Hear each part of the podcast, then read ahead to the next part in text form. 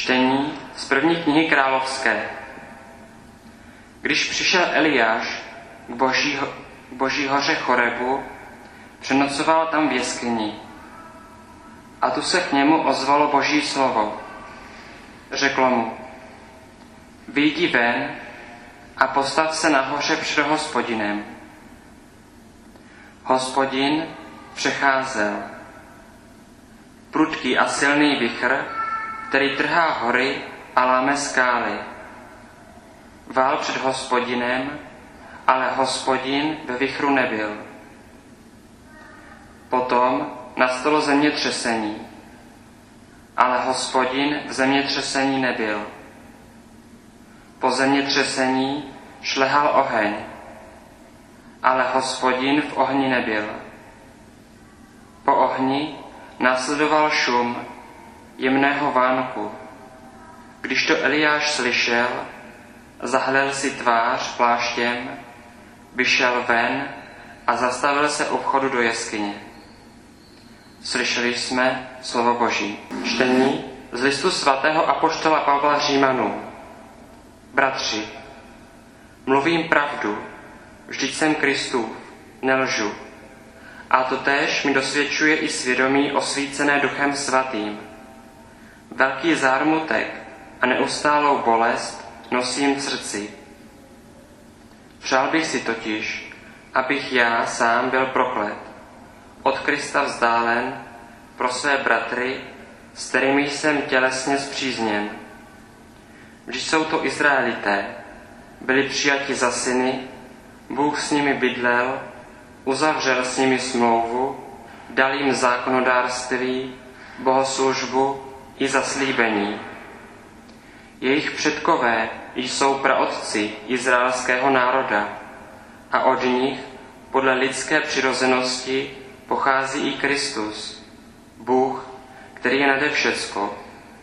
Buď veleben na věky. Amen. Slyšeli jsme slovo Boží. Pán s vámi.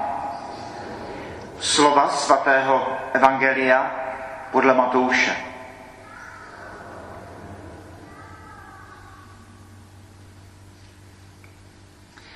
Když Ježíš nasytil zástupy, hned potom přiměl učedníky, aby vstoupili na loď a jeli před ním na druhý břeh, než on rozpustí zástupy.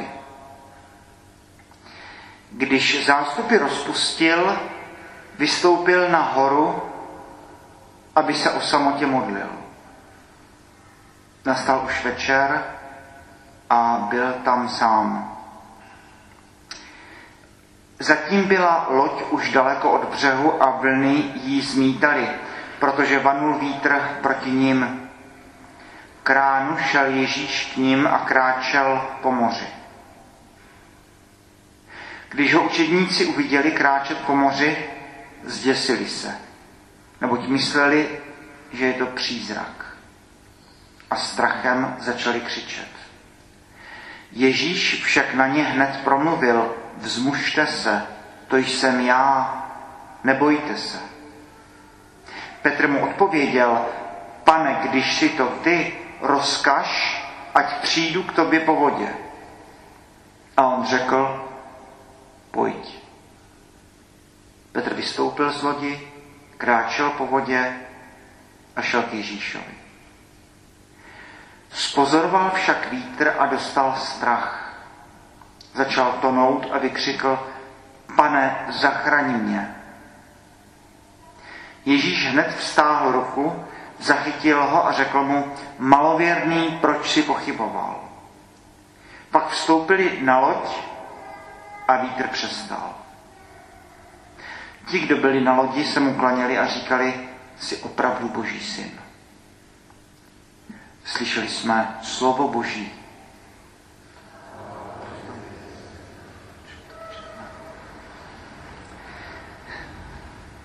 Jsme obyčejní lidé pozvaní k neobyčejným úkolům a ta situace Petra, který kráčí po hladině vodě, to je situace každého, každého křesťana na této zemi. Ježíš nasytil zástupy a potom přiměl učedníky, aby vstoupili na loď, jeli před ním a on vystoupil nahoru, aby se o samotě pomodlil. Tak eh, postní dobu otevíráme tím trojím pokušením Krista. Někdy nevíme, co s tím textem si máme počít a tady to máme. Ďábel přichází a říká, jestli jsi syn boží, tak učiň, ať se z těchto kamenů stanou chleby. Buď ten, eh, co dělá kousky, tahej bagety z koše, dej všem lidem, ať se nají zdarma. A tady se to stane. Rozmnožení chlebů, všichni se najedli. Ale Ježíš odpovídá, nejenom chlebem žije člověk, ale každým slovem, které vychází z božích úst. Odešel na vysokou horu, aby se o samotě pomodlil. Terezie z Avely k tomu dodává, že to dělá proto, aby nám takhle dal příklad. Kolikrát čteme v písmu svatém, jak Ježíš je eh, přes celou noc někde nahoře a tam se v tichu eh, modlí. Tedy po této vypjaté scéně také. Můžeme tam vidět i to druhé pokušení, protože lidé jsou nadšení, zdarma se najedli, tak chtějí provolat Krista králem. Celý syn boží, no tak učiň, ať skočíš z tohoto chrámu, andělé tě zachytí. A třetí pokušení, tohle všechno ti dám. Dělej si s tím, co chceš. A Ježíš eh, vzdoruje tady tomu pokušení slávy, pokušení píchy, pokušení vlastnit a rozpouští zástupy ve chvíli, kdy zástup je nadšený a tleská mu a možná ho chce už provolat za krále. Ježíš odchází pryč, je někde nahoře, je tam zcela sám a tam se modlí. Tak tady najednou to trojí pokušení dostává úplně, úplně jiný rozměr. No a pak přichází ta scéna, kdy eh, loď Komentátoři tady často vidí tu loď církve, která vždycky pluje proti větru, vítr jí zmítá, eh, celá situace vypadá velmi nejistě a najednou tam kráčí přízrak. Postava po vlnách a tak když člověk přemýšlí o tomhle evangelium, tak eh, vzpomínám to vždycky na, na, na tu Antarktidu, na ty antarktická moře, ta voda má minus dva a ty vlny jsou teda obrovský. A teď si člověk jako říká v tom člunku, uh, jestli teda bych dokázal opustit ten bord té paluby a jít po vodě. To teda Petr, jistě, my si ho všímáme tak jako pravděpodobně Marek, který podle jeho kázání zapsal evangelium, kde Petr jakoby pointuje, zdůrazňuje ty svoje selhání, to svoje trojí zapření a podobně, ale tady teda vidíme Petra v jeho velikosti. Tady vidíme skutečně toho, toho horlivého Petra, který eh, miluje Krista, potom to třikrát vyzná, a když mu Ježíš říká v tom rozbouřeném moři, tak pojď, tak Petr překročí bord paluby a vypraví se za Kristem. A toto je, toto je scéna života každého křesťana. Fakt jsme obyčejní lidé, pozvaní k neobyčejným úkolům. Rozumný člověk, pragmatik, ten dělá na co má, nebo co zvládne, zváží svoje síly a potom, potom se pustí do nějakého díla. E, křesťan to může mít posunuté malinko, malinko jinam. Matka Teresa, Jan Pavel II, papež František, svatí tohoto dne. Obyčejní lidé, za kterými najednou ale roste neobyčejné dílo. Tak Petr najednou jde po vodě. Toto je příklad toho, jak člověk žije na tomto světě. Eh, když jsme byli na táboře, tak tady byl svátek proměnění páně. To je přesně tady tohle. Najednou člověk jak zvedne cípek té záclony a najednou vidí ten, ten svět, jaký je Mojžíša, Eliáša, Ježíša a tak. No, tak my vírou si říkáme, že ano, tady při svaté v Lachovicích, že tady jsou ti andělé a ti naši zemřelí, kteří nás předešli se znamením víry. A že tady ta nebeská církev je, jsou to jenom oči víry.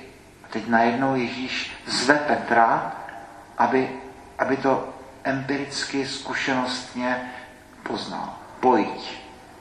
A Petr jde.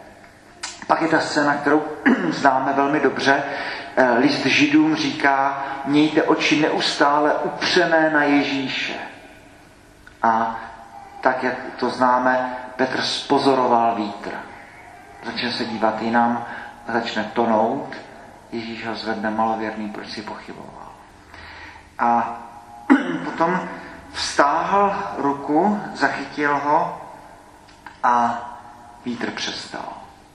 A teď učedníci, dodejme to jako poznámku pod čarou, no tak uzdravení nemocného se může stát, ale eh, lidé, kteří žijí celý život v přírodě, a někdy to člověk zakusí třeba těch dovolených a podobně, kdy opravdu nějaká velká bouře nebo, nebo velký nějaký ten přírodní jev, tak najednou to utišení bouře, utišení větru, tak eh, najednou kdo to je, že ho poslouchá i, i vítr a, a bouře.